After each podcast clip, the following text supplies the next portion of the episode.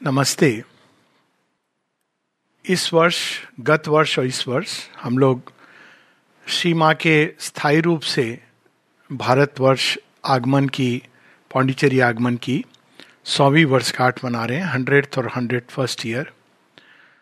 और हर बार कोई ना कोई इस तरह के स्पेशल इवेंट्स मनाते हैं।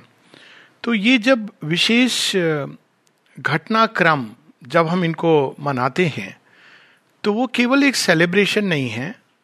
वो केवल ये नहीं है कि हम बाहर से एक, जैसे होता है कि हम लोग सब जाते हैं आश्रम के कंटेक्स्ट में अच्छे अच्छे कपड़े पहन के या जो भी हैं, जाके रूम का दर्शन करके आते हैं, कुछ प्रसाद रूप में ग्रहण करके आते हैं।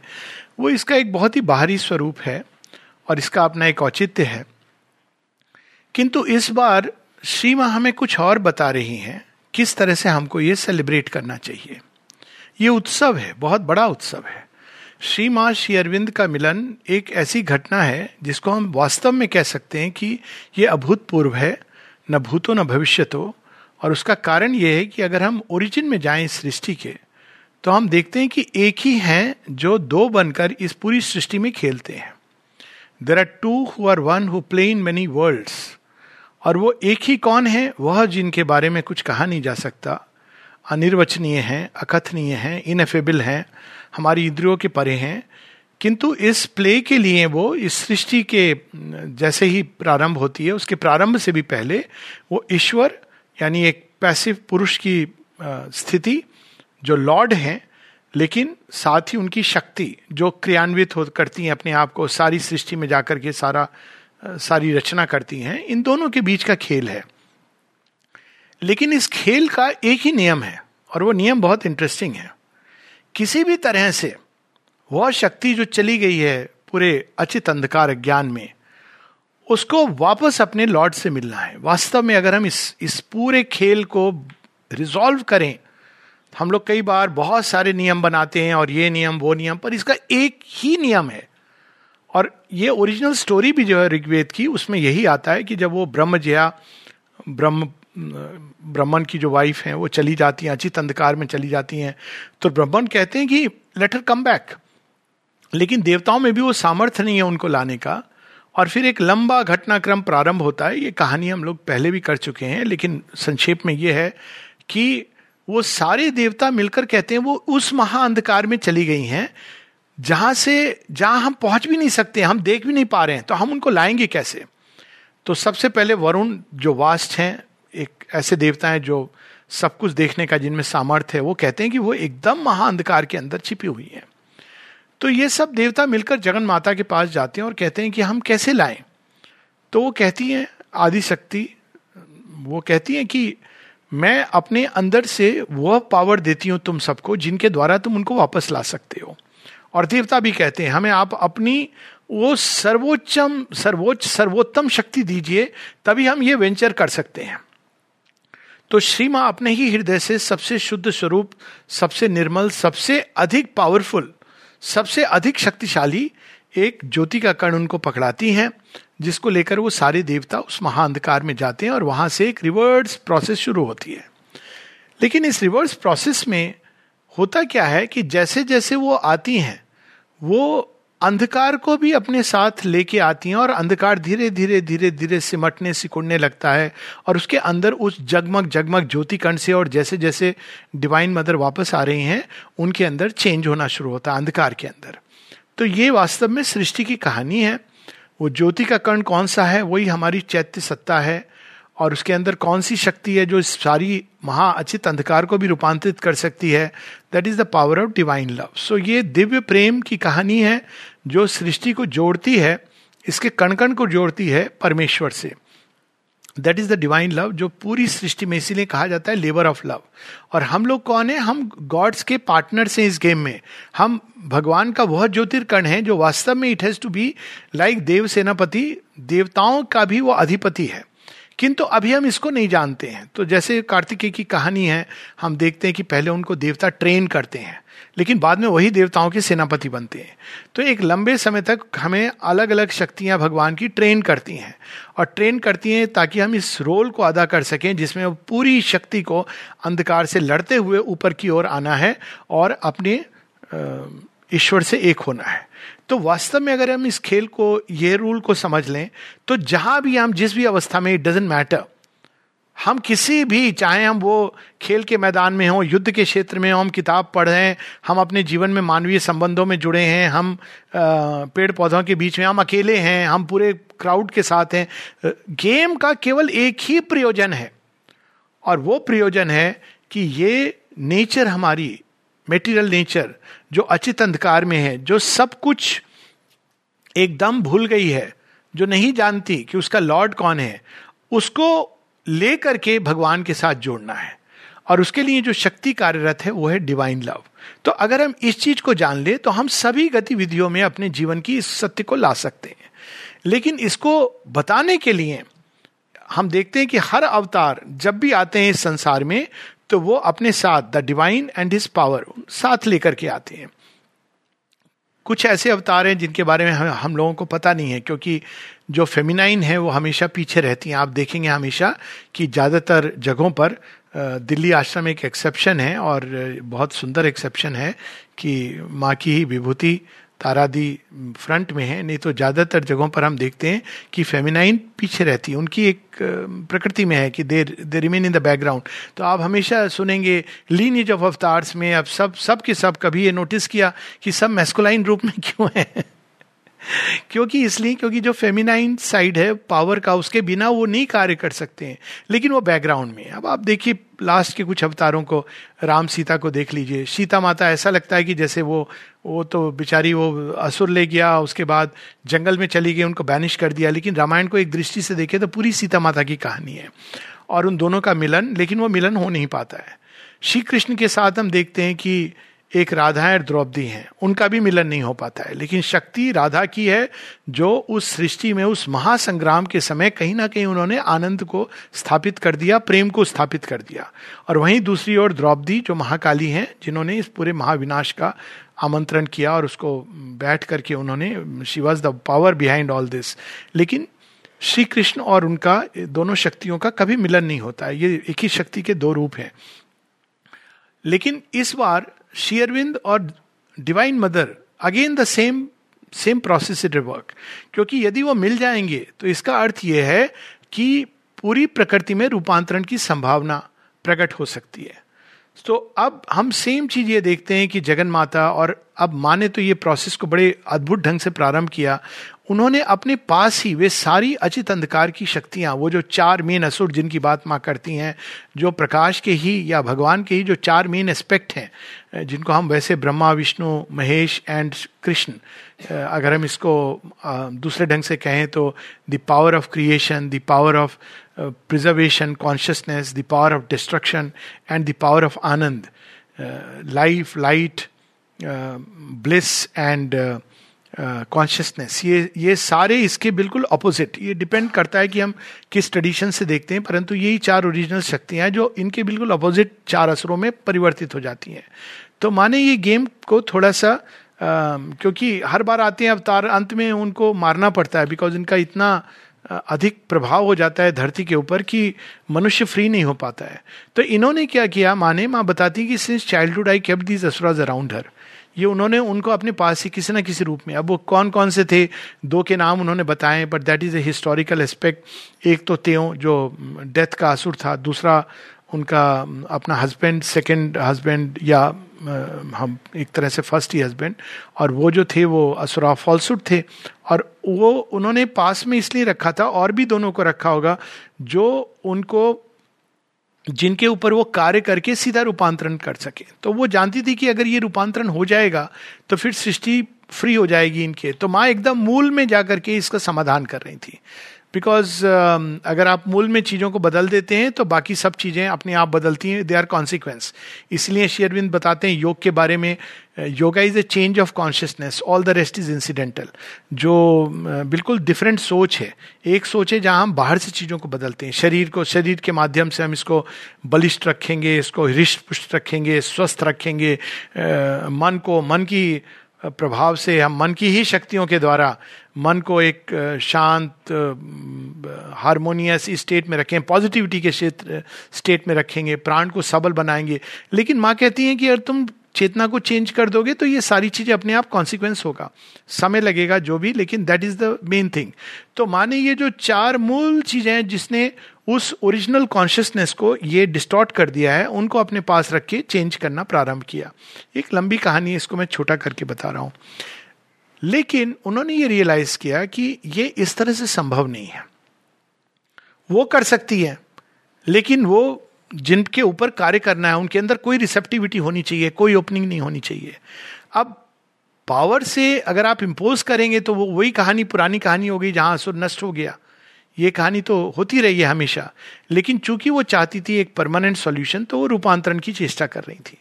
लेकिन कोई भी तैयार नहीं था चेंज होने के लिए। तो ये घटनाक्रम होता है जो एक लंबी कहानी के अंत में होता है कि जब वो जापान में माँ ये कंटेम्पलेट करती हैं कि प्रभु, आपने मुझे ये काम सौंपा है। ये पूर्ण नहीं हो पा रहा है। ये 1920 की बात है। 1914 में वो शेयरविन से मिलके वो चली गई हैं, वापस जापान। वो जो कंडीशंस थी, फ्रांस गई, फिर जापान गई, वो सारी सब कुछ अवेलेबल है हिस्टोरिकल डॉक्यूमेंट्स और ठीक है, वो सब चीज़ों का विस्तार से जानना, अपना एक उसका अपना एक औचित्य है, लेकिन मैं समझता हूँ कि उसके मूल चीज़ को पकड़ना चाहिए। हिस्टोरिकल डॉक्यूमेंट्स इस तरह के होते हैं, जैसे हम कई बार कृष्ण कथा में पढ़ेंगे कि कृष्ण जी वहाँ से मथुरा से यहाँ से वो ब्रजभूमि गए, ब्रजभूमि से वहाँ गए, वहाँ से अक्रूर जी आए, वहाँ तालाब में वो नहाए, नदी में ऐसे से देखा। ये हिस्टोरिकल डॉक्यूमेंट्स की अपनी एक औचित्य है, लेकिन उसके पीछे हो क्या रहा है, वो हमें देखना है। तो माता जी, क्योंकि उसका हमारे अपने आज के जीवन से इसका संबंध है। That is what we want to understand कि आज इसकी रेलिवेंस क्या है?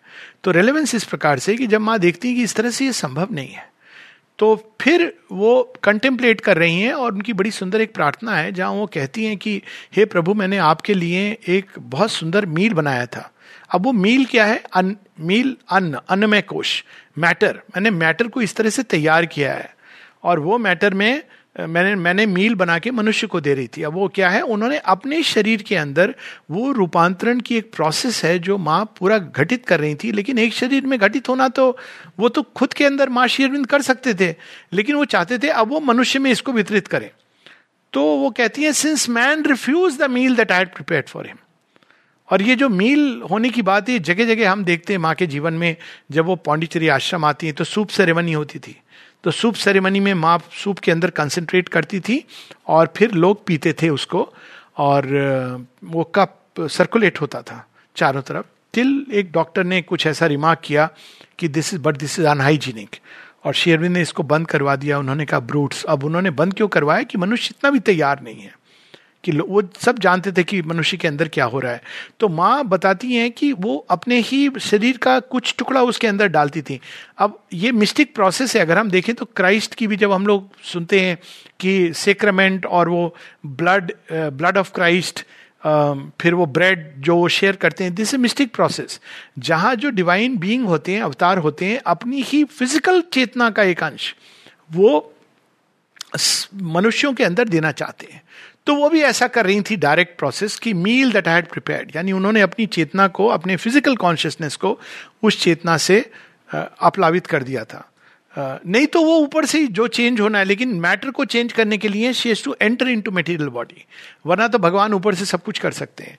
तो मेटीरियल बॉडी में आके उन्होंने अपनी मेटीरियल बॉडी के अंदर जो चेंजेस और जो प्रकट किया था, अब वो चाहती थी कि मनुष्य को दें। और मनुष्य के माध्यम से वो चारों असुर, क्योंकि हर एक मनुष्य के अंदर ये चार शेडोज भी पीछे हैं और साथ में हर एक मनुष्य के अंदर प्रकाश भी है। तो ये दोनों का युद्ध मनुष्य के अंदर होता रहता है। He is the battlefield but माँ कहती है since man refuse the meal so I am offering it back to you तो माँ भगवान को वापस दे देती है। It is a kind of saying कि मैंने जो कर सकती थी, मैंने किया, मनुष्य नहीं चाहता है। अब ये बहुत बड़ी घटना अगर इसको हम थोड़ा सा पौराणिक स्टाइल में अगर देखें तो जगन माता आई और उन्होंने मनुष्य के रूपांतरण का सारा सामान तैयार कर दिया और मनुष्य को कहा, ले, मैं तुझे रूपांतरित कर सकती हूँ। और मनुष्य ने रेजिस्टेंस रेजिस्टेंस कैसे? डाउट्स के थ्रू डिप्रेशन के थ्रू ईगोइज्म के थ्रू नहीं नहीं, आप मुझे केवल दो, मैं मीडिएटर बनूँगा, और कोई नहीं चाहिए, और किसी को आप मत दीजिए, इत्यादि इत्यादि। तो जगन माता ने ये सब कुछ भगवान को देके चली गई अपने परम धाम को। तो शायद ऐसा ही कुछ अगर आप उसको पढ़ें और उस प्रेयर के बाद माँ लिखती है end of a certain part ये उनकी अंतिम प्रेयर है, जब वो टोक्यो से चलने वाली है। लेकिन क्या होने वाला है, उनको भी ये, वो नहीं कि अब मैं क्या करूँ? She is waiting for a sign कि अब मैं आपको दे रही हूँ वापस। मैंने ये तैयार किया था, आप अपने पास रखो। इसका अर्थ ये है कि ये पॉसिबिलिटी हो गई है। अब कब ना जाने कितने हज़ारों वर्ष वर्ष बाद फिर से मनुष्य तैयार होगा। तो ऑलरेडी एक एक पर्टिकुलर चीज़ मैंने बना के आपको दे दी है। यही कई बार लोग पूछते हैं सावित्री सत्यवान की कथा के संबंध में कि सावित्री ने तो ऑलरेडी रियलाइज़ कर ली थी इमोर्टैलिटी सत्यवान के अंदर। It's an individual possibility collectively नहीं की थी। ये इसलिए आप देखेंगे कि सावित्री का अनफिनिश्ड प्रोजेक्ट श्री अरविंद श्री अरविंद और सावित्री में उसको कंप्लीट करते हैं। सावित्री की बूंज जो है, उसके आगे वो ले जाते हैं और अंत में वो मृत्यु का रूपांतरण, जो सावित्री की कहानी में केवल उसका हृदय परिवर्तन है। किंतु जो शेयरविंद की स्टोरी है, उसमें एपिक है, उसके अंदर उसका रूपांतरण है। बाद में चार और बूंद जो कलेक्टिव बूंद है ह्यूमैनिटी के लिए तो ये कलेक्टिव रियलाइजेशन नहीं था, एक इंडिविजुअल पॉसिबिलिटी थी। तो ऐसा ही कुछ 1920 में कि मनुष्य तैयार नहीं है प्राण शक्तियाँ तैयार नहीं है, चारों तरफ़ क्या हो रहा था उस समय? प्रथम विश्व युद्ध का पूरा भयानक आर्तनाद हो रहा था। एक पीस ट्रीटी प्रारंभ हो गई थी, लेकिन वो भी सबको पता था कि ये टूटने वाली चीज़ है। निश्चित रूप से वो जानते थे कि ये 20-30 साल से ज़्यादा चलेगी नहीं। लग रहा है कि पीस ट्रीटी क्योंकि सिचुएशन ऐसी थी। साथ में स्पेनिश फ्लू तो ये सब कुछ का प्रकोप अब भगवान अगर अपने एजेंडा को प्रेस करते हैं तो ये सारी शक्तियाँ उत्पात मचाएँगी। और ये उत्पात मचाएँगी, ये प्रोसेस है। क्या मनुष्य इसको झेल पाएगा? दोहरी मार है। एक और रूपांतरण का जो प्रोसेस है, जो अपने आप में डिफ़िकल्ट है। कंप्लीट सरेंडर चाहिए। क्या मनुष्य तैयार है? मनुष्य को तो चाहिए भी नहीं। बात बात में वो डाउट करता है।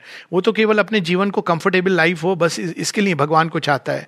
साथ में जब वो प्रयास करेगा तो ये फोर्सेस सारी शुरू हो जाएँगी एक्टिव तो क्या मनुष्य इसको सब छेल पाएगा तो वो सारा वो जो तैयार कर कर दिया उन्होंने, वो भगवान को वापस देती हैं। कहती नहीं है वहाँ पे but it is almost like कि अब आगे आप देख लो। मैं, मैंने, मैं जो कर सकती थी, मैंने कर दिया है। और उस समय सुप्रीम अपियर्स बिफोर हर माँ बताती हैं कि ही कम्स और वो बताती हैं कि वो विजन को डिस्क्राइब करती है। Much more majestic than the vision of the Gita Gita उनको सिद्ध थी। गीता और बुद्धिस्ट योग उन्होंने सिद्ध कर रखा था इवन 1914 के पहले। तो बताती कि much more majestic than the vision of the Gita, और वो आते हैं और केवल वो माँ की जो देह का रूप है, कहती है लाइक जैसे एक स्ट्रॉ को लिफ्ट अप करते हैं तो वैसे वो उनको अपने आर्म्स में ले लेते हैं सुप्रीम और फिर वो पॉइंट करते हैं, मुड़ जाते हैं किस तरफ़? वेस्ट की तरफ़, यानी जापान की बात है। और सीधा वो देखती हैं कि वो कहाँ पर अपने आप को पाती हैं, पौंडीचेरी में शेयरविंद के सम्मुख। तो वो जानती थी कि ये काम ऐसे नहीं होगा, इसको शेयरविंद के साथ करना है। तो बस नेक्स्ट डे वो अपने आप उनके जो हस्बैंड है, उनके ही दिमाग में आता है कि let us go back to Pondicherry और देखिए, अब वो पूरा टिकट उकट खरीद के बट माँ जानती थी, वो किसी और कारण से आना चाहते थे। उनके अंदर ये भाव था कि जो अल्टीमेट ट्रूथ है पावर है, वो शेयरविंद के पास है। ये वो जानते थे।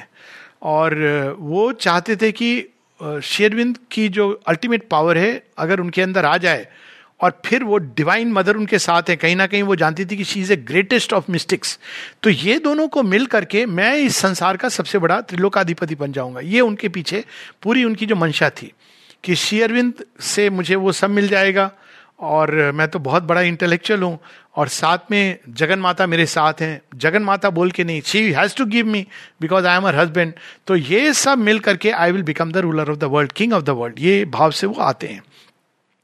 उसके बाद क्या होता है, हम सब जानते हैं, वो एक दूसरी कहानी है। परंतु ये मिलन एक ऐसा मिलन है जिसके लिए पूरी सृष्टि ने तैयारी की है। माँ क्या करती हैं, अगर हम माँ की यात्रा देखें तो वो अपनी चेतना के अंदर, उनके अंदर इजिप्शियन ब्लड है अफ्रीका, उनके अंदर टर्किश ब्लड है एशिया, यूरोप का मिलन, उनके अंदर फ्रेंच एटमॉस्फियर है French by birth and early education उनके अंदर जापान का एक सौंदर्य बोध है और जहाँ जहाँ विज़िट करती हैं, लेकिन उनकी सोल वो कहती हैं I am an Indian by birth I am an Indian by choice and predilection यानी वो उनकी जो टेम्परामेंट है, वो इंडियन है। अब ये सारा देखें तो पूरा विश्व और उसमें नाना प्रकार के लोगों से मिलकर, उन सबको अपने अंदर बटोर कर माँ श्री अरविंद के चरणों में रख देती हैं। सो ये जो मीटिंग है सीमा की और श्री अरविंद की, जो फाइनल मीटिंग है, ये इस बात का बोध कराती है कि वो जो प्रोजेक्ट शुरू हुआ था ओरिजिनल कि मेटीरियल नेचर को अल्टीमेटली डिवाइन से मिलना है, वो प्रोजेक्ट का एक फ़र्स्ट स्टेप समाप्त हो जाता है। या हम ये कहें कि उसका जो फाइनल फ़ेज़ है वो प्रारंभ हो जाता है। इसीलिए सावित्री में जब इसका वर्णन होता है तो शेयरविंद बताते हैं कि an hour began a matrix of new time तो एक न्यू टाइम का प्रारंभ। कई बार लोग बोलते हैं कि नया जगत कब से शुरू हुआ? नाइनटीन फिफ्टी सिक्स इत्यादि। हाँ इन ए सेंस यस पर नए जगत की हंड्रेड uh, परसेंट होगा।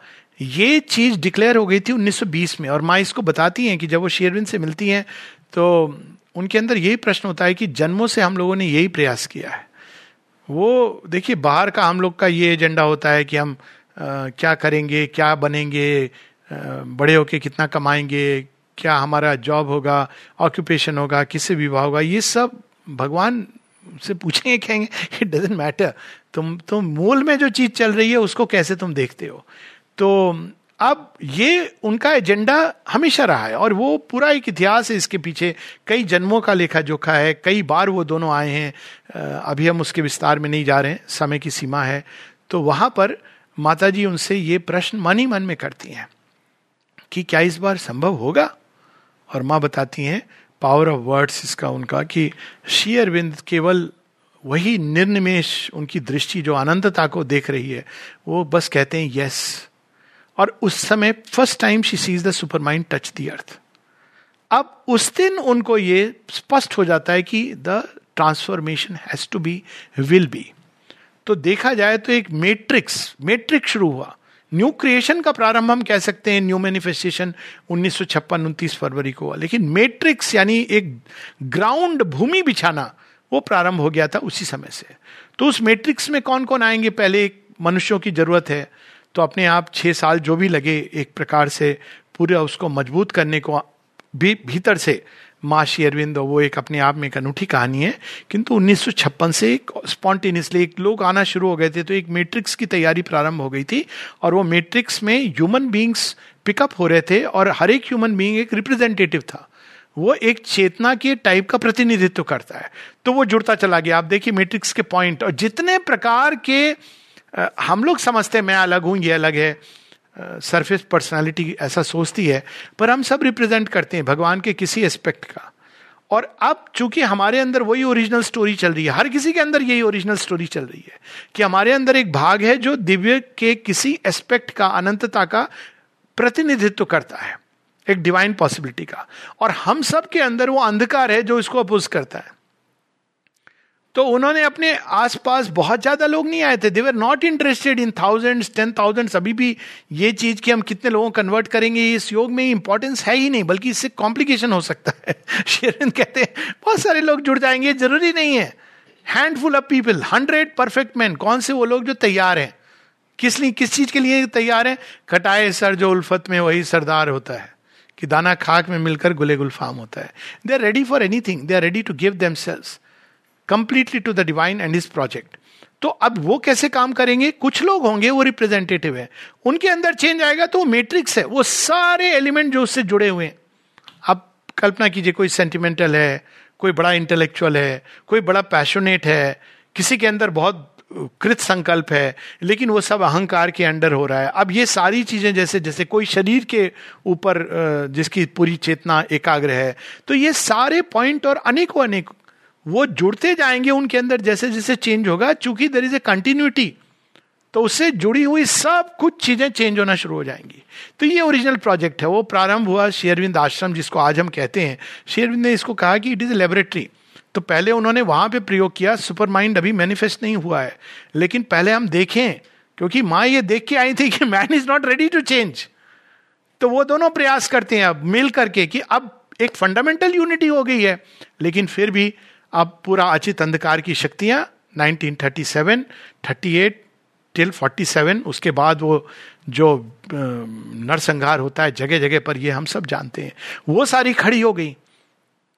तो दे न्यू की जब तक सत्य चेतना सुपरामेंटल मैनिफेस्टेशन नहीं होता तब तक ये चीज़ परमानेंट नहीं हो सकती है। और उसमें सारी कहानियाँ कि ओवर माइंड क्रिएशन इत्यादि जो सब हम सब इससे परिचित हैं और जगह जगह हम लोगों ने पढ़ा भी है। माँ देव देव भूमि को उतार रही हैं और शेरविंद कहते हैं देव भूमि नहीं दिव्य भूमि केवल देवत्व तो नहीं, दिव्यत्व। तो वो सब के बाद फाइनली श्री अरविंद अपने अपने सेक्रीफाइस के द्वारा अल्टीमेटली 19 फरवरी 1956 तब ये सुपरमेंटल मैनिफेस्टेशन प्रारंभ होता है। अब उसके बाद कोई परिवर्तन आया। अब यहाँ पर हम इसको कंटेक्चुअली लेंगे। क्योंकि कई लोगों की इस बार ये पीड़ा हो रही है कि हम आश्रम नहीं जा पाए, द्वार बंद थे, इत्यादि इत्यादि। अब हम इसको कंटेक्स्ट में डालें। उन्नीस सौ छप्पन के बाद कुछ चेंजेस हुए। पहला चेंज हुआ, जो हम देखेंगे, माँ उन्नीस उसमें वो बताती हैं कि अब आश्रम केवल ये बाउंड्री नहीं है।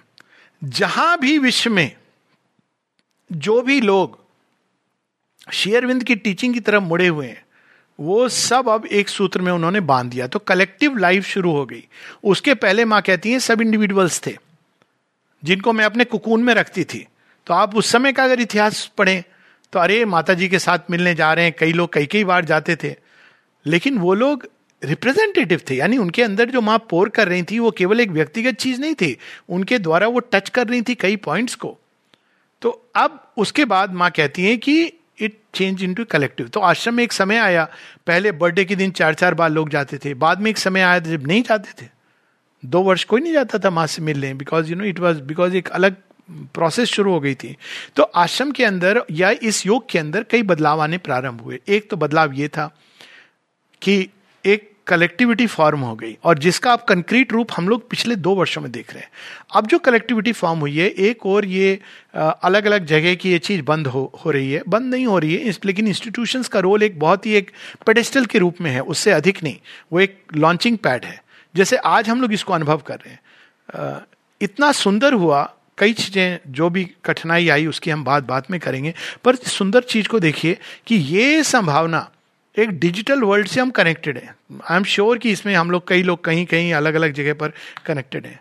कुछ भारतवर्ष में, कुछ भारतवर्ष के बाहर होंगे। कैसे कनेक्टेड हुए? ये ट्रू कलेक्टिविटी है।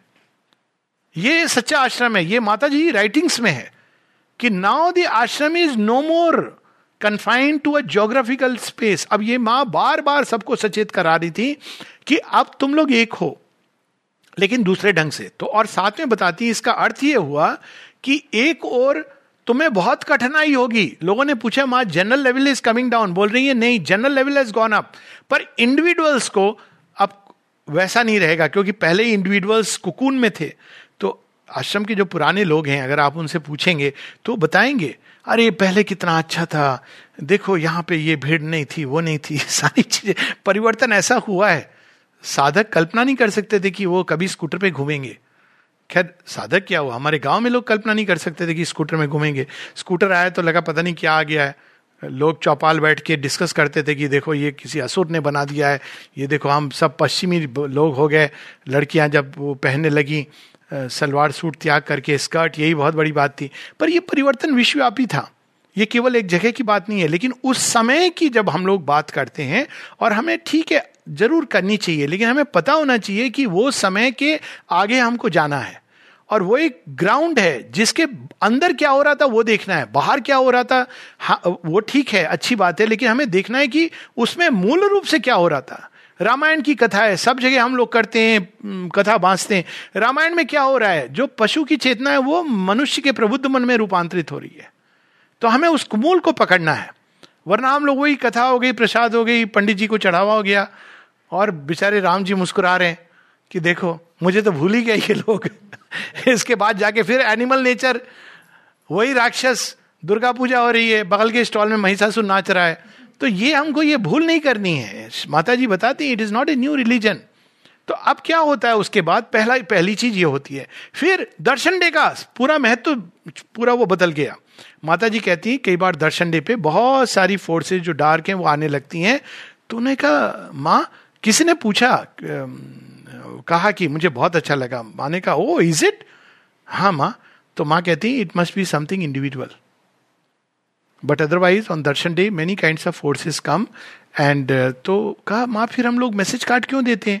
माँ कहती है, ताकि ये चेतना आप बाहर स्प्रेड हो। वो चाह रही थी सब कुछ को लिंक करना। और फिर वो एक्सप्लेन करती हैं। इसका अर्थ ये हुआ कि मैंने हमने जिन चीज़ों को अपनी लेबोरेटरी में ट्राई किया टेस्ट किया कंफर्म हो गया प्रूवन हो गई, अब हम इस मैसेज को पूरे संसार में भेज रहे हैं। तो द होल सिग्निफिकेंस चेंज फिर शेरविंद ने बताया था कि दर्शन डे पे विशेष डिसेंट्स होते हैं। तो माँ से कहा उन्होंने कि लेकिन तो विशेष दिन है।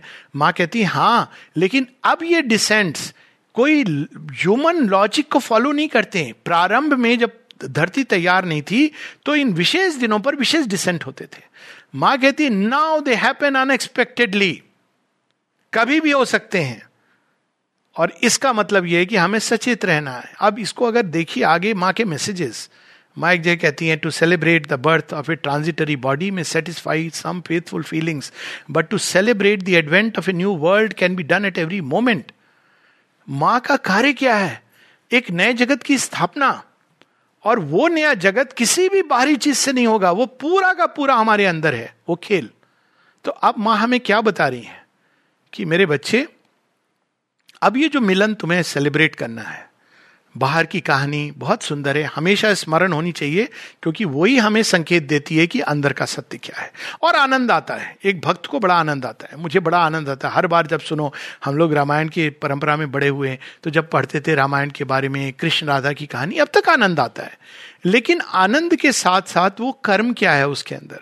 तो इस बार वो ये बता रही हैं कि मैं एक और रूम में हूँ, जहाँ से मैं कभी नहीं जाती। 1974 में एक साधिका का एक्सपीरियंस है। वो अमल किरण बताते हैं, साधिका कौन? ललिता जी, वो जा रही हैं माँ के रूम में और सडनली माँ उनको आवाज़ सी वॉज़ ओपन क्लियर पॉइंट थी। माँ की आवाज़ सुनाई देती है कि I am no more in my room I am everywhere ऐसे और भी अनुभव है लोगों के। और ये चीज़ मल्टीप्लाई हो रही है। मैं ऐसे लोगों को जानता हूँ जो ऐसे अनुभव, आप सब, जहाँ भी हम हैं अनुभव करते हैं। ये कितनी अद्भुत बात है। क्यों? क्योंकि एक और हमारी जड़ प्रकृति अब तैयार हो रही है। पहले ये संभव नहीं था। कठिन था। बैठ करके ध्यान करना बहुत मुश्किल था। अब हम लोग इस चीज़ को कनेक्ट नहीं कर पाएँगे बिकॉज़ एक तो हमको नहीं मालूम कि पहले क्या होता था। रिलीजन था। पूजा पाठ होती थी। इस तरह बैठ करके एक स्पिरिचुअल संभावना इतनी कॉमन नहीं थी। स्पिरिचुअलिटी के नाम इवन भारतवर्ष जो अध्यात्म की भूमि रहा है, वहाँ भी ये कहना कि रिलीजन और स्पिरिचुअलिटी में अंतर है। आप अपने अंदर रियलाइज़ करिए तो एक एक मिस्टिक टेंडेंसी हो जाती थी कि ये तो पता नहीं क्या कह रहा है। अब आप देखिए कि ये अलग जल रहा है जगह जगह एक स्पिरिचुअलाइजेशन की प्रोसेस तो अब माँ ये हमें कह रही आह्वान बाहर के दरवाजे बंद हैं। पर पता है, एक दरवाज़ा है जो तू कभी भी आके मुझसे मिल सकता है। उसके लिए कोई विशेष दिन नहीं चाहिए। उसके लिए तुझे कोई टिकट नहीं लेना है, कहीं यात्रा नहीं करनी है, उसके लिए तुझे कोई गेट पास नहीं लेना है, कोई टाइम टोकन नहीं है। और वो कौन सी यात्रा है, कहा हूँ मैं? मैं तेरे हृदय के अंदर हूँ। यही बात माँ कब से कह रही है। वो काम जो उन्होंने करना था, उन्होंने कर दिया है। उसके बाद जैसे प्रत्येक अवतार करते हैं, प्रत्येक अवतार ये करते हैं कि वो मनुष्य के हृदय में चले जाते हैं, समा जाते हैं। इस इस चीज़ का वर्णन शेयरविंद ऐसे द गीता में अवतार हुड की जब चैप्टर्स हैं, उसमें बताते हैं, अंत में बताते हैं कि जब अवतार जो फ्रूट्स लाते हैं, उनको कौन वास्तव में भोगता है? अवतार जो फ्रूट्स लाते हैं, वो लोग रिसीव करते हैं जो अपने अंदर मद भावम मदगता, मुमाश्रितम, जो पूरी तरह अपने आप को भगवान को दे देते हैं विद फेथ कि मैं तुम्हारा हूँ। आप सोचिए, मैं तुम्हारा हूँ, इस भाव से जीने का अर्थ क्या है? ये मैं तुम्हारा हूँ, ये केवल यहाँ तुम्हारा हूँ इस विशेष भूमि पर तुम्हारा हूँ, इस कर्म में तुम्हारा हूँ, यह सर्वकाणी कर्माणी तुम्हारा हूँ। मेरे जीवन में जो कुछ भी है अच्छा बुरा, मैं प्रयास करूँगा अपनी बुद्धि के अनुसार, लेकिन ये सब तुम्हारा है। तुम्हें ही दे रहा हूँ, तुम्हें ही लौटा रहा हूँ। क्यों? क्योंकि यही ओरिजिनल प्लान है। ओरिजिनल प्लान क्या है? पूरी प्रकृति का अपने परमेश्वर से मिलन।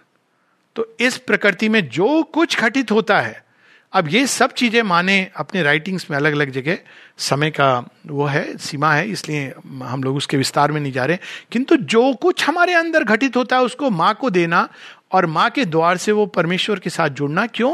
क्योंकि वो और परमेश्वर एक।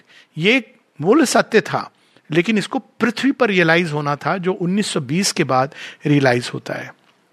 अदरवाइज़ देवर ऑलवेज वन कई बार लोग ये पूछते भी कि उनको तो पता होगा पहले से ही सब कुछ। नो no, ये मैटर में ये खेल चल रहा है। काफ़ी बाद में माँ जानती हैं जो जिनको वो डिवाइन बीइंग कृष्ण के रूप में देखती हैं कि ही इज़ द वन और फिर जब वो उनसे मिलती हैं तो ये क्योंकि ये सारे संसार में एक विस्मृति अचित अंधकार का राज्य है नहीं तो फिर तो सब बहुत आसान है। अवतार आए, अपना काम करके चले गए। इनफैक्ट अवतार की ज़रूरत ही नहीं है। भगवान सुप्रीम वहीं से सब कुछ कर देंगे। उनके पास एक मैजिक वांड है, जैसे हम लोग सोचते हैं। लेकिन ये मैजिक का काम नहीं है। मैजिक भी है, एक दृष्टि से देखें। लेकिन ये काम अब हर किसी के अंदर घटित होना है। हम सबके अंदर जगन माता और श्री अरविंद का मिलन होना है। जगन माता का मिलन कैसे होगा? जब ये सारी हमारी प्रकृति, जो अभी लोअर नेचर उसके हिसाब से चलती है। जब वो पूरी तरह मूलभूत जैसे जैसे परिवर्तित होगी सुपर नेचर में, किसके द्वारा? डिवाइन मदर के द्वारा। वैसे वैसे हमारे अंदर वो वो भाग divine mother and श्योरबिंदु mother श्योरबिंदु mother श्योरबिंदु माँ श्योरबिंदु माँ श्योरबिंदु माँ श्योरबिंदु ऐसे वो जुड़ते चले जाएँगे, एक होते जाएँगे। और वो रियलाइज़ अपने आप होने लगेगा जो चंपक जी का एक विजन है मातृ मंदिर में जाके। और ये कैसे करना है? प्रोसेस बड़ी सिंपल है। हर सभी कामों में। ऑफरिंग लेकिन उसके पहले एक सर्जरी हमारे अंदर होनी है। क्योंकि हमारे और भगवान के बीच जो मिलन होता है, कोई बाहर का व्यक्ति खड़ा नहीं होता है। कितने भी द्वार बंद हो जाएँ, जेल में भी मिल सकते हैं। शेरविंद प्रारंभ में यह बता दिया कि you can meet him even in the jail when there is a likelihood of death sentence तो उसमें कोई और चीज़ बाधक नहीं है। कई बार लोग कहते हैं, हम क्या करें, हमारी परिस्थितियाँ परिस्थितियों की अगर हम स्वयं को दास समझते हैं तो योग एक बहुत दूर की चीज़ है। परिस्थितियों के हम दास नहीं होते, हमारे अंदर संकल्प का अभाव है, श्रद्धा का अभाव है। तो फिर हमें क्या करना है? कौन है जो बीच में खड़ा है? नॉर्मली हम लोग कई बार कहते हैं, कौन है जो भगवान के और हमारे बीच में खड़ा है? कोई व्यक्ति नहीं खड़ा है, हम ही व्यक्ति खड़े हैं। This is the inner war without escape और उस व्यक्ति का नाम वही है जो हमारा नाम है, जिसके साथ हम जुड़े हुए हैं। और वो क्या है? उसको कहते हैं ईगो ईगो सेल्फ माँ, बार बार ये कहती है it is the to be heroic tell your ego your hour is gone कोई और ऑब्स्टिकल नहीं है। ये हट जाएगी तो बाकी सब ऑफरिंग है, और हमारे और माँ के बीच और माता जी श्री अरविंद की यूनियन रियलाइज़ होगी, और जैसे जैसे ये रियलाइज़ होगी वैसे वैसे वो मैट्रिक्स जो शुरू हुआ था, नया, भगवान का सुपर जाल न्यू मैट्रिक्स जो शुरू हुआ था 1920 में, वैसे वैसे उस मैट्रिक्स में जितने लोग एक साथ, आप सोचिए, उस मैट्रिक्स में एक मदर्शी और बिंदु है। अब धीरे धीरे उसमें अनेकों अनेकों नॉट इन इगोइस्टिक सेंस पर इन दिस सेंस की वही चेतना मिल गई। एक एक पॉइंट पर और हर एक छोटे से पॉइंट पे जहाँ वो स्थापित हो जाते हैं, वो विजय होती है उनकी। माँ की विक्ट्री क्या है? 1920 के बारे में अभी हम बहुत जगह देखते हैं। It is the tangible sign of the victory over decisive victory over adverse forces तो वो विक्ट्री सबके अंदर रिपीट होनी है। अक्सर हम लोग सोचते हैं ओ तो विक्ट्री हो गई, फिर ये कोरोना कैसे आ गया? वो भी वही कराने आया है। वो दिखाने आया है कि, भैया, अभी तुम लोग पाले हुए हो एडवर्स फोर्सेस को। नहीं, हमने तो नहीं पाला।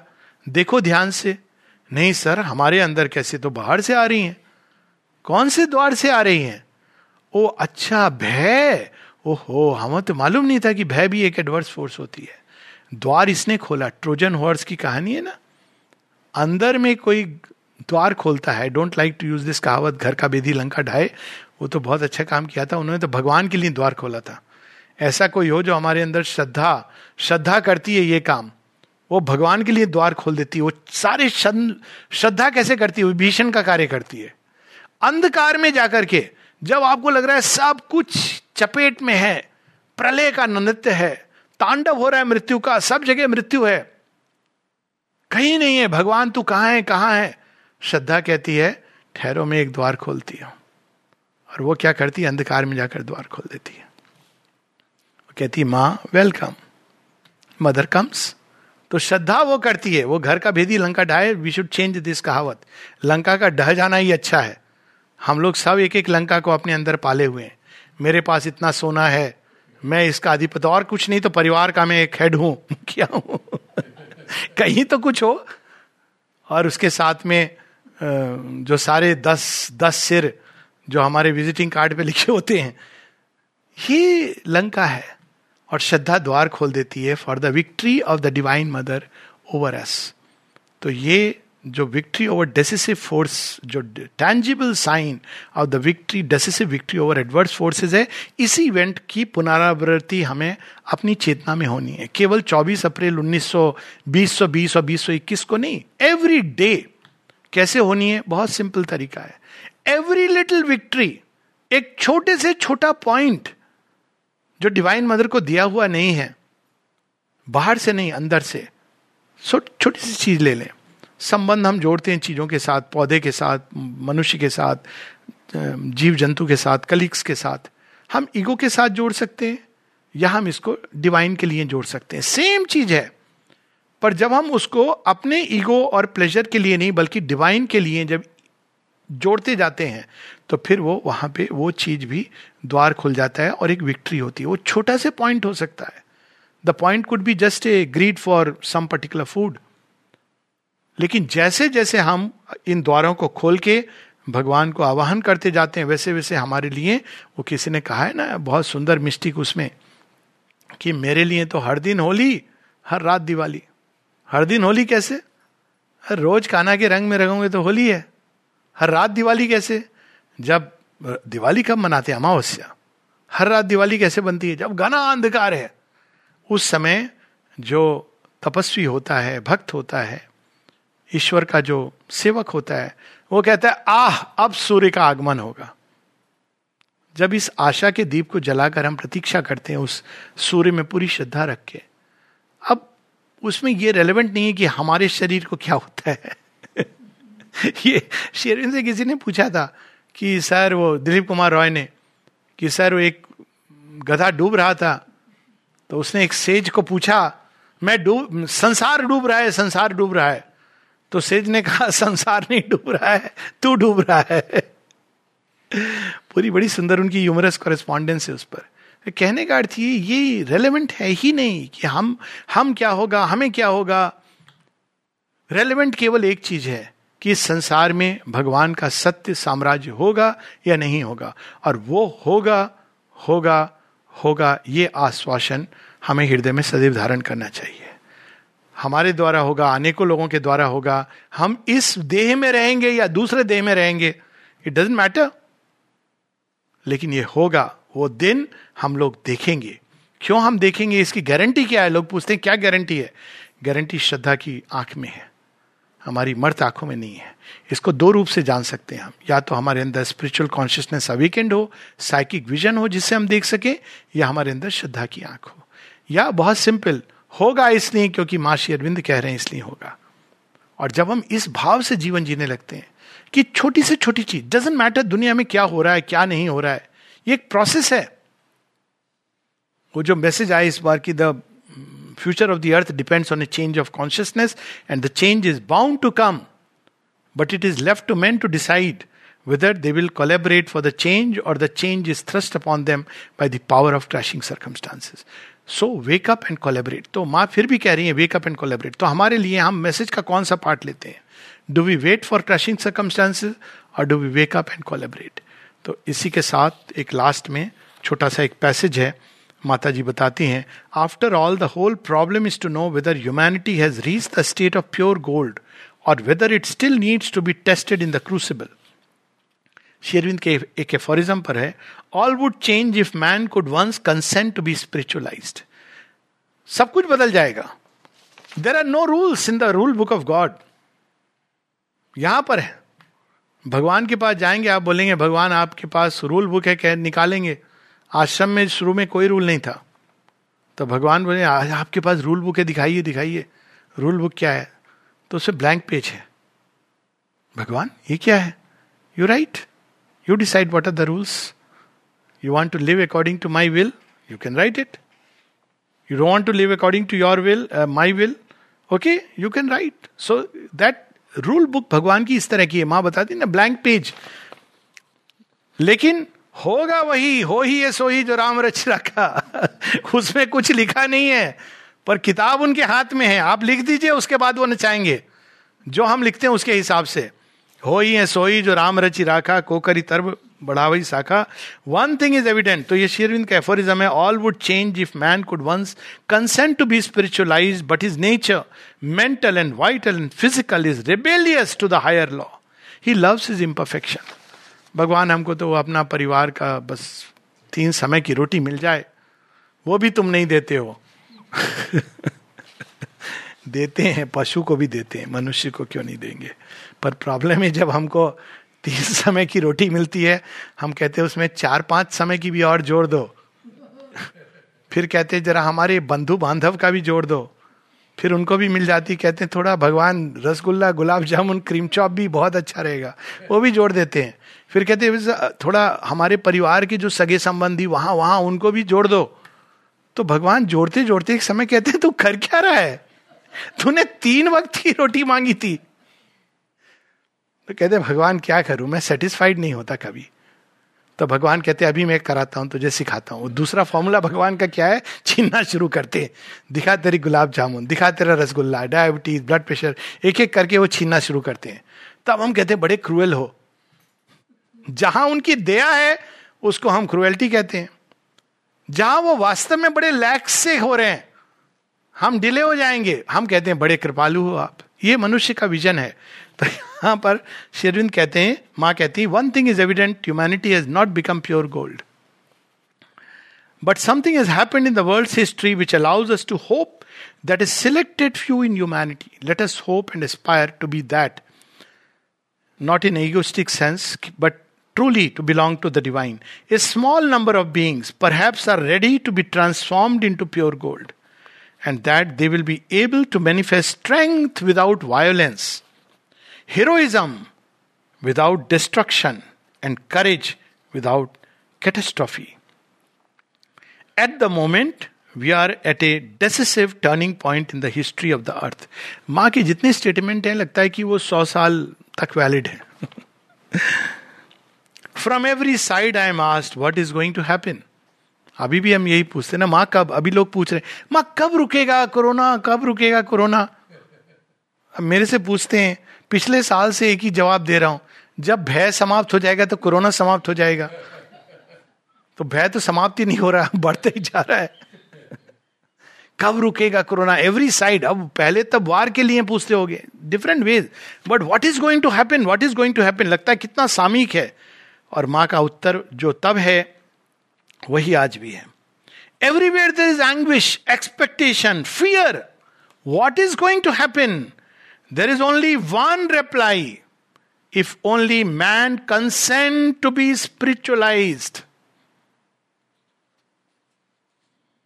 बाकी दुनिया को जिसमें विश्वास रखना है, रखने दीजिए। If only man consent to be spiritualise ये माँ का उत्तर है। सब समय के लिए। चाहे वो कोरोना हो, चाहे वर्ल्ड वार हो, कुछ भी हो। This is the answer and perhaps it would be enough if some individuals became pure gold वो ये नहीं कहती सारी मनुष्य था। कुछ लोग, बुट्ठी भर लोग क्योंकि मैट्रिक्स है, हम सब जुड़े हुए हैं। अमृत की एक बूंद, उसके अंदर ये पावर होती है कि बहुत सारा विष अपने अंदर सोख लेती है। प्रकाश की एक किरण जगमगाती है तो पूरे इतने महाअंधकार स्पेस में वो एक नेविगेशन पॉइंट बन जाती है। तारों से लोग गाइडेंस लेते हैं अपना। तो ये पावर होती है उसके अंदर। For this would be enough to change the course of events तो कुछ लोगों को प्रकाश का कण बनना है। We are faced with this necessity in a very urgent way लगता है बस आजकल की बात हो रही है। दिस करेज फियर का ऑपोजिट है courage this heroism which the divine wants of us अब ये करेज ये नहीं है कि to throw caution to the winds मैं जो मर्ज़ी करूँगा। That is egoistic courage that is not courage that is egoism but courage क्या? बता रही हैं why not use it to fight against one's own difficulties one's own imperfection one's own obscurities why not heroically face the furnace of inner purification so that it does not become necessary to pass once more through one of those terrible, gigantic destructions which plunge an entire civilization into darkness. This is the problem before us. It is for each one to solve it in his own way.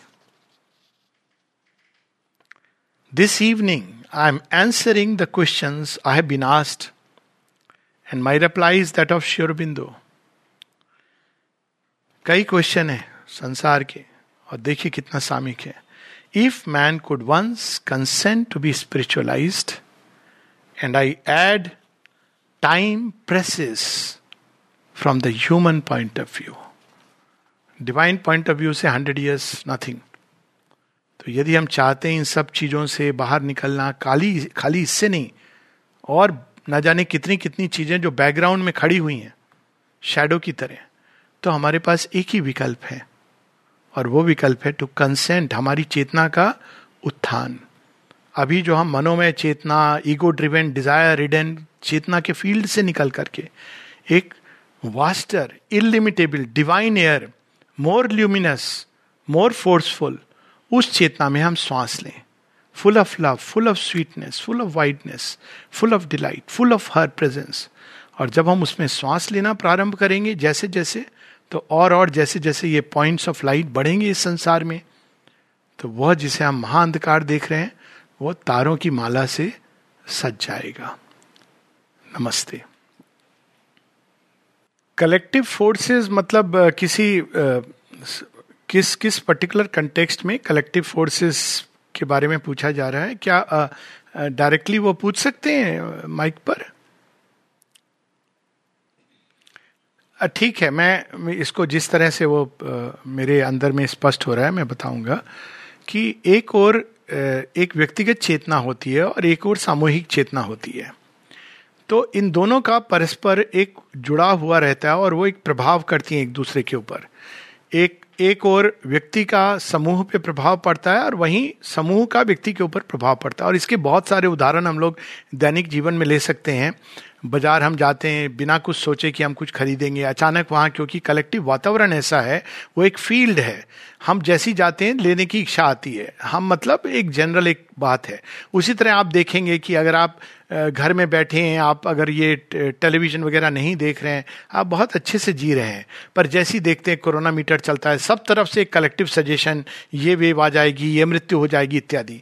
तो ये जो collective field का प्रभाव होता है तो पहली चीज़ हमको ये करनी पड़ती योग में, उस प्रभाव से मुक्त करना अपने आप को। इस प्रोसेस को कहते हैं इंडिविजुअलाइजेशन जहाँ वो व्यक्ति इस सारी कलेक्टिव फोर्सेस को अपने अंदर लेके उनको कहाँ रखना है, किस चीज़ को अंदर लाना है, किस चीज़ को बाहर रखना है, ये एक अरेंजमेंट ये एक लंबी प्रोसेस है जिसके द्वारा हम इंडिविजुअलाइज होते हैं कि कौन सी चीज़ को हम स्वीकार करेंगे और कौन सी चीज़ को हम अस्वीकार करेंगे अपने लिए। ये नहीं कि हम दूसरों पर। जब इस तरह से करते हुए व्यक्ति एक दृढ़ फोर्ट की तरह बनता है, तब वो अपनी चेतना को जो इंडिविजुअलाइज हो गई है, उसको भगवान को अर्पित करता है। ये नेक्स्ट स्टेप है। तो जब वो उसको अर्पित करता है तो अब भगवान उस इंडिविजुअल कॉन्शियसनेस के साथ जुड़कर, अब एक रिवर्स प्रोसेस शुरू होती है, जहाँ वो इंडिविजुअल एक centre of God in humanity बन जाता है। यानी उसके अंदर जब भगवान किसी पॉइंट को टच करते हैं तो वो बिल्कुल सारी कलेक्टिविटी में जा करके प्रभाव डालने लगता है। जैसे हम इसका उदाहरण लें तो मोमबत्ती की जो लॉ है, वो तो एक लॉ को आकार अगर हम देखें तो इतनी सी लॉ है, लेकिन वो प्रकाश बिखेरती जाती है रिपल्स के रूप में बहुत दूर तक बिखेरती जाती है। या हम ध्वनि का लें, केंद्र एक होता है, लेकिन उसके रिपल्स फैलते जाते हैं। तो उसी प्रकार से हम इसको ऐसे लें कि प्रारंभ में जब मनुष्य का विकास होता है तो वो पूरी तरह कलेक्टिव फोर्सेस के अधीन होता है। अब ये कलेक्टिव फोर्सेस जो अब तक कार्यरत थी, माँ शेरविंद के आने के पहले, वो इग्नोरेंस की फोर्सेस थी। संसार के अंदर आने का मतलब है कि हम कलेक्टिव इग्नोरेंस के अंदर आ रहे हैं। और उसमें एक ज्ञानी ध्यानी भी आएगा तो वो पहले उसकी आँखों पर जैसे ही हम एंट्री लेंगे, जैसे एक कंट्री में आप एंट्री करते हैं तो आपको क्या नियम है? तो यहाँ का एक ही नियम था इस देश में आओगे, इस संसार में तो अज्ञान की पट्टी तुम्हें पढ़ा दी जाएगी और अनकॉन्शियसनेस की चाशनी तुम्हें लेनी पड़ेगी। उसके बाद तुम संसार में जाओ। तो हम विस्मृत हो जाते थे कि भगवान है, दिव्यता है, सोल जन्म लेती है, लेकिन भूल जाती थी कि वो कौन है और वो कंट्री कौन है? मैटर की कंट्री ये जो जिसको हम देह कहते हैं। अब धीरे धीरे अब शेरविंद इस रूल को बदलना चाहते हैं कि नहीं, हम इसी कंट्री को, हम यहाँ से कहीं जाएँगे नहीं।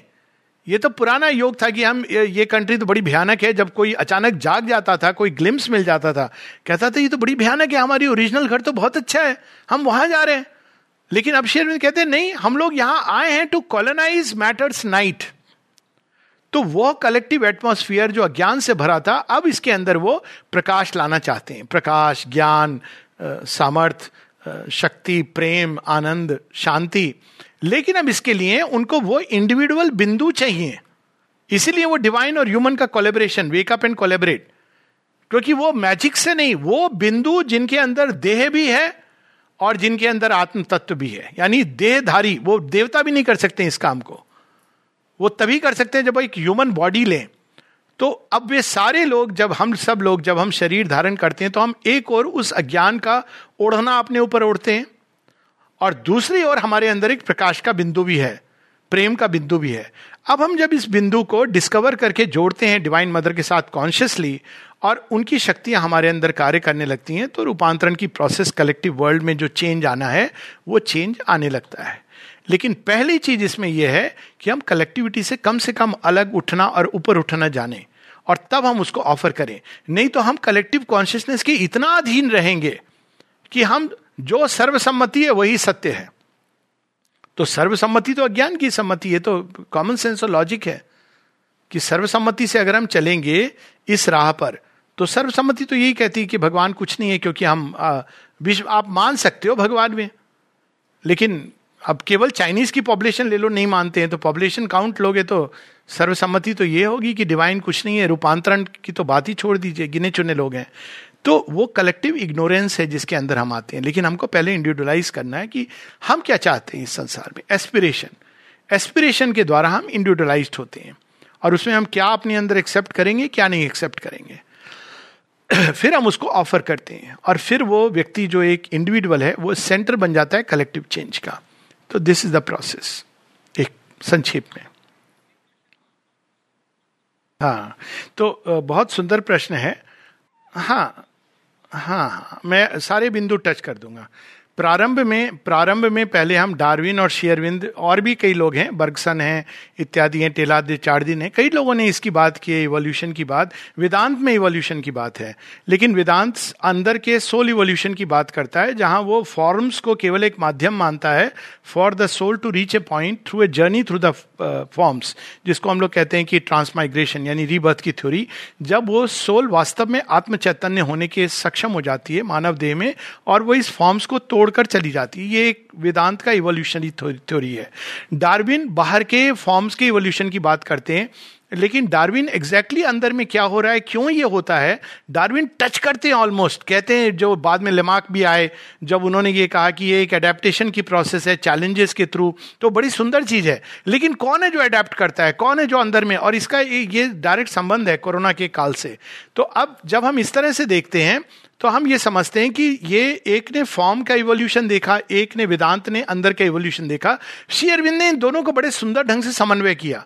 फॉर्म का इवोल्यूशन इसलिए हो रहा है क्योंकि अंदर में कॉन्शियसनेस का इवोल्यूशन हो रहा है। स्वामी विवेकानंद से जब किसी ने पूछा कि आपकी आप जाने के पहले, मृत्यु के पहले, वो कहने लगे कि मेरे अंदर चेतना का इतना अधिक एक्सपेंशन हो रहा है कि मेरा शरीर इसको कंटेन नहीं कर पा रहा है। I will die within five few years I don't remember now कितने साल but within few years he died क्योंकि वो बॉडी अडेप्ट नहीं कर पा रहा है। तो अब उनके पास ये सीक्रेट नहीं थी कि बॉडी को ट्रांसम्यूट किया जा रहा है, जा सकता है। ये श्री अरविंद सावित्री में बताते हैं, और अगर सीक्रेट थी भी, कहीं ना कहीं शायद उनको ये चीज़ ज्ञान था। लेकिन वो कैसे करना है एग्जैक्टली exactly वो कैसे संभव है this was he was waiting क्योंकि जेल में, अलीपुर जेल में सुपर माइंड का वो रास्ता दिखाते हैं। So somewhere he was knowing by intuitive knowledge की शरीर का भी रूपांतरण हो सकता है। गीता में भी इसलिए सबसे बड़ा योगी जो जरा मृत्यु और देह के उसकी बात करते हैं विजय की तो ये जो प्रोसेस है कि देह का ट्रांसम्यूटेशन चे, चेतना के चेंज के साथ होता है। ये चीज़ श्री अरविंद आकर के बताते हैं। और चेतना के की इवोल्यूशन कैसे होती है? जैसे जैसे अंदर में जो देही है वो आगे बढ़ता जाता है। जैसे ही बढ़ता आगे उसके पास एक नई शक्ति नई ऊर्जा प्रकट होती है जिसके लिए एक नया बॉडी चाहिए। सो ये एक प्रोसेस है। अब उसमें अब हम देखें कि साइंटिफिक डेवलपमेंट ना ये डार्विन एक अद्भुत साइंटिस्ट हैं, वो एक टिपिकल साइंटिस्ट नहीं है। साइंटिफिक डेवलपमेंट और टेक्नोलॉजिकल डेवलपमेंट में एक छोटा सा वो है। जब साइंस सत्य की खोज में लगती है तो वो प्योर साइंस होती है। और उसमें बहुत संभावनाएँ होती हैं। अगर हम फिजिक्स प्योर फिजिक्स देखें प्योर केमिस्ट्री ऑल्सो बड़ी सुंदर है, वो अद्भुत है। मैं भी आई मीन डॉक्टर साइंस का स्टूडेंट हूँ और बायोलॉजी का। लेकिन साइंस का एक दूसरा पार्ट है, जिसको कहते हैं अप्लाइड साइंस टेक्नोलॉजी आती है उसमें। अब उसमें समस्या क्या होती है? टेक्नोलॉजी किसकी सेवा में होती है? टेक्नोलॉजी मनुष्य के जीवन को कंफर्ट देने के लिए होती है। और उस समय एक दूसरा सत्य लागू होता है, और वो सत्य है every technological advancement is a biological amputation अब हम लोग जब छोटे थे, पंद्रह का पहाड़ा कैसे याद करते थे? याद होगा कि लोगों को पंद्रह का पंद्रह पंद्रह दुनी तीस तीयो पैंतालीस, चौको साठ, दाम पचहत्तर, छक्का नब्बे। अब हमने तो ऐसे पढ़े, अभी मैं बता रहा हूँ। अभी आप फिफ्टीन मल्टीप्लाइड बाई क्या होता है? Because there is a kind of एक ह्यूमन माइंड की फैकल्टी लेकिन ये पूरा लॉस नहीं है, क्योंकि माइंड दूसरे डायमेंशन में बहुत तेज़ी से प्रोग्रेस भी करता है।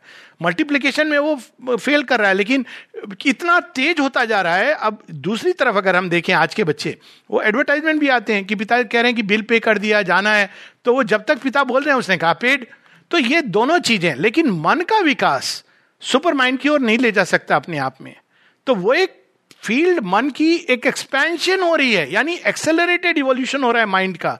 लेकिन शेरविंद यहाँ सचेत करते हैं कि ओनली टेक्नोलॉजिकल एडवांसमेंट जो केवल मन की भूमि पर विकास ले जा रहा है, लेकिन यदि उसके साथ आंतरिक चेतना का परिवर्तन नहीं हुआ तो वही समस्या होगी जो आप करेक्टली उसको टच कर रहे हैं कि जो एक असुर क्या होता है? He is a highly intellectual person but with a dwarf soul he is the asura तो इसीलिए वो पूरी लाइफ डिवाइन में इस बात की ओर संकेत करते हैं कि इट्स एन इवोल्यूशनरी क्राइसिस जहाँ एक और हमने ऐसे साधन बना लिए हैं, जिसमें कोरोना तो बाद की बात है will come to that in a moment लेकिन एक पुश बटन पे आप संसार को नष्ट कर सकते हैं। साइंस इज़ गॉन लेकिन वही चीज़ है जिससे आप पूरे संसार को रोशनी भी दे सकते हैं। कहने का अर्थ ये कि टेक्नोलॉजिकल एडवांसमेंट जिस गति से हो रहा है, वो पुश कर रहा है मनुष्य को टुवर्ड्स एन इनर चेंज नहीं तो फिर विनाश, अब मनुष्य, ऐसे प्रबुद्ध मनुष्य हैं इसी ऑडियंस में प्राय सभी होंगे, जो ये देख पा रहे हैं कि केवल टेक्नोलॉजी का विकास without the inner change is a very dangerous thing अब हम कोरोना में आए तो बहुत इंटरेस्टिंग चीज़ हो रही है कोरोना में। एक सेकेंड के लिए हम भय वगैरह को पीछे रखें, देखिए क्या हो रहा है। एक इवोल्यूशनरी गेम चल रहा है। गेम क्या चल रहा है? सामने में पूरी नेचर ने एक छोटा सा जीव सामने ले आया है। उसको क्या बोलेंगे? जीवाणु भी नहीं, ज़िंदा भी नहीं है। तो वो एक आधा अधूरा कोषाणु है डेड लिविंग अब वो सामने ले आई है नेचर पीछे खड़ी मुस्कुरा रही है और मनुष्य से कह रही है, प्रश्न डील विद इट तो मनुष्य ने क्या तरीका अपनाया? मैं इसको नष्ट कर दूँगा। पूरी अपनी शक्ति लगा दी। मनुष्य के मन की जितनी भी शक्ति है उसने, चाहे वो वैक्सीन हो या रेमसेडिविर हो या जो इवरमेक्टिन या जितनी भी दवाइयाँ please don't use them without doctor's prescription सब शक्ति लगा दी। कोरोना कहता है, क्योंकि कोरोना तो है नहीं, वो बेचारा उसके पीछे, बेचारा नहीं है वैसे, लेकिन उसके पीछे पूरी प्रकृति की शक्ति है, और वो मनुष्य को चैलेंज कर रही है। वो कहती है अच्छा अच्छा तूने ये सब कर दिया वैक्सीन सब ये मान रहे थे नेक्स्ट ईयर वैक्सीन अब हम लोग ट्रैवल ट्रैवल सब शुरू होगी। सडनली आपने सुना कि कोरोना के इकहत्तर वेरिएंट आ गए। अब 90 वेरिएंट्स आ गए। अब किसी को कुछ नहीं पता है कि ये जो वैक्सीन वो दे रहे हैं, किस वेरिएंट पे काम करी, कुछ नहीं। Ultimately you have come to faith कि भाई ठीक हो जाएगा। Ultimately because nobody knows exactly तो अब क्या होता है? ये भय के, भय क्या कर रहा है? मनुष्य को डिवाइड कर रहा है दो भागों में। एक मनुष्यता जो अब भी यह मान रही है कि नहीं, हम बाहर से चीज़ों को कंट्रोल कर सकते हैं। तो वही जो है चेंज ऑफ़ कॉन्स तो वो पुश होगी। It will be pushed more and more till at one point it says कि I give up whoever you are wherever you are hey God doesn't matter आप किस नाम से प्लीज़ कुछ तो करो ये नहीं कि उसको रिलीजियस सेंस में खोजना है लेकिन वो अपने ही अंदर अपनी सेल्स के अंदर साइंस ऐसे नहीं जाएगी हे गॉड नहीं बोलेगी साइंस बोलेगी hey cells are you powerful enough तो वो अपने बॉडी सेल्स के अंदर से वो प्रतिरोधक शक्ति को जगाने का प्रयास करेगी which will be good so this is how science will take लेकिन एक दूसरे तबके के लोग होंगे जो फियर के पीछे, वो काली का रूप है, होता है ना, इतना भयंकर होता है, लेकिन वो भी जगन माता है। तो कहेंगी, माँ काली, लो, नमुंडा आपके चरणों में सौंपता हूँ, जो आपको करना है हमारे साथ। लेकिन हम आपके शरणागति हैं। तो ये एक, जब भी ऐसे क्राइसिस के मोमेंट आते हैं ह्यूमैनिटी दो भाग में डिवाइड हो जाती है। एक जो इवोल्यूशन के लिए तैयार है, वो हैंडफुल होगी ऑलवेज वो अपलिफ्टेड हो जाएगी। और एक मेजोरिटी जो तैयार नहीं है, वो अभी भगवान कहते हैं okay you will be tested again वो एक दूसरा स्लॉट चला गया। फिर आएगा, कुछ और आएगा। आया था ना, ऐसे ही आ रहा है। सार्स पहले आया था। आप देखते होंगे तब अब्रॉड से आते तो टेम्परेचर चेक होता था, ये सब नहीं होता था। तो हम सबको पता था, मुझे एक्चुअली टेम्परेचर था तो पैरासीटामोल ले लिया था, नहीं तो क्वारंटाइन पे डाल देंगे।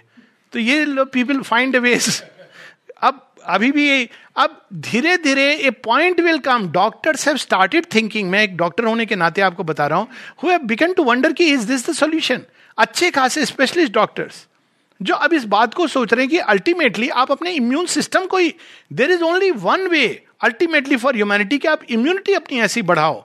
कि चाहे वो वायरस हो, बैक्टीरिया हो, ट्यूमर हो, कैंसर हो, परमानेंट इलाज any inflammation auto immune disorder अगर आपका इम्यून सिस्टम प्रॉपरली काम कर रहा है तो you can take the challenge अब इम्यून सिस्टम को बढ़ाने के लिए फ़िज़िकल मेथड्स आएँगे, दवाइयाँ आ रही हैं ऐसी, लेकिन फ़िज़िकल मेथड्स ऑब्वियसली काफ़ी नहीं है। आप तो मैकेनिकल जड़ जगत की तरह, फिर उसके साइकोलॉजिकल मेथड्स आएँगे, जो अब शुरू हो गए हैं। लोग कहते हैं think positively do this do that और उसी के स्पिरिचुअल मेथड्स आएँगे। तो ये एक दूसरा लाइन है जो साथ साथ खुल रही है। ऑफकोर्स वो एविडेंट नहीं है बिकॉज़ मीडिया uh, भी लेकिन फिर भी जो भी हो मीडिया में भी कुछ ऐसी चीज़ें आ रही हैं जो सुंदर हैं जहाँ पर इसकी बात हो रही है पॉजिटिविटी भी है वी शुड सी दैट तो this is how evolution proceeds evolution proceed through crisis और rather through conflict crisis and change तो कन्फ्लिक्ट क्या हुआ? वायरस और मनुष्य का हुआ। क्राइसिस आ गए अब मनुष्य के पास इधर चेंज या वैक्सीन के भरोसे, एक वैक्सीन छह महीने, फिर दूसरी, फिर छह साल शांति, सब निकलेंगे, वही मॉल में जाएँगे, यहाँ जाएँगे टेक्नोलॉजी आईपैड खरीदेंगे, फिर एक शुरू होगी, नया कोई जीव जंतु आएगा। तो this is how evolution will proceed and we have to accept it कि दिस द प्रोसेस अनफॉर्चुनेट क्योंकि ऐसा नहीं होना चाहिए। दुख इस बात का होता है कि मनुष्य को सब शेयरविंद माता जी इतनी स्पष्टता से बता गए कि it is not needed they don't want भगवान नहीं चाहता है कि हम सफ़र करें। वो तो हमें आनंद से लेना जा, ले जाना चाहते हैं। आनंद में है आनंद घन है। वो क्यों चाहेंगे हम सफ़र करें? लेकिन एक पॉइंट आता है जब हम उन्हीं से अपना हाथ छुड़ा करके हम इधर उधर भागते हैं तो then we have to be prepare तो वही जो हम लोगों ने पढ़ा कि टाइम प्रेसेस ह्यूमैनिटी को पुश किया जा रहा है through crushing circumstances to change अब कहा जाए कि अगर प्योरली हम लॉजिकली देखें कि क्या मनुष्य सच में उस तरफ़ बढ़ रहा है या रेट्रोग्रेस हो रहा है? हाँ कुछ ऐसे लोग हैं, कई लोग हैं जो रेट्रोग्रेसिव अवस्था में जा रहे हैं। लेकिन हम इसको ऐसे भी देख सकते हैं कि उनके अंदर जो छिपा था, वो सारा सत्य उद्घाटित हो रहा है। थे, भय से भरे हुए थे अंदर में।